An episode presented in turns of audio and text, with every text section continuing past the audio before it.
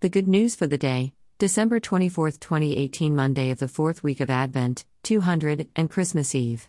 John's father, Zechariah, filled with the Spirit, spoke these truths as a prophet might. Blessed be the Lord, the God of Israel. He has come to his people, to set them free. He has raised up for us someone mighty to save us. A child in the family of his servant David. Through his truth tellers of old, he promised that he would save us from our challengers from a fate at the hands of people who hate us. He promised to show mercy to our fathers and to remember his special agreement. This was what he pledged to Abraham, our father, to set us free from the hand of our challenger. Free to reverence and approach him without fear, sacred and good in his sight all the days of our life. You, my child, shall be called the prophet of the Most High, for you will go before the Lord to prepare his way, to provide his people with a knowledge of salvation, though a forgiveness of their sins. In the loving feelings God has for us, a dawn from on high shall break upon us. To shine on so many who dwell in darkness, in the shadow of death, to guide our feet into the way of peace.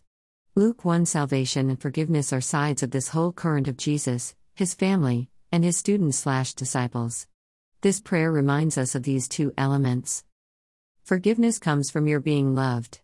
The bond of love starts your new life to write your true history, the story of your mature joy. On the other end of the pencil you write with is the erasure of sins. Once you love and thereby become able to love others, you begin the diminishment of your habits of sinfulness you have developed. Ever so gradually there fade from your character such habits as low grade irritability, pride and its exaggerations, addictions to money and sex, fear, jealousy, and laziness. So the follower of Jesus finds salvation in accepting the God's love and then the rebirth that that acceptance brings. Salvation means that transformation of you, you becoming a new person, with a sense of enlightenment, gratitude, freedom, and enjoyment of life.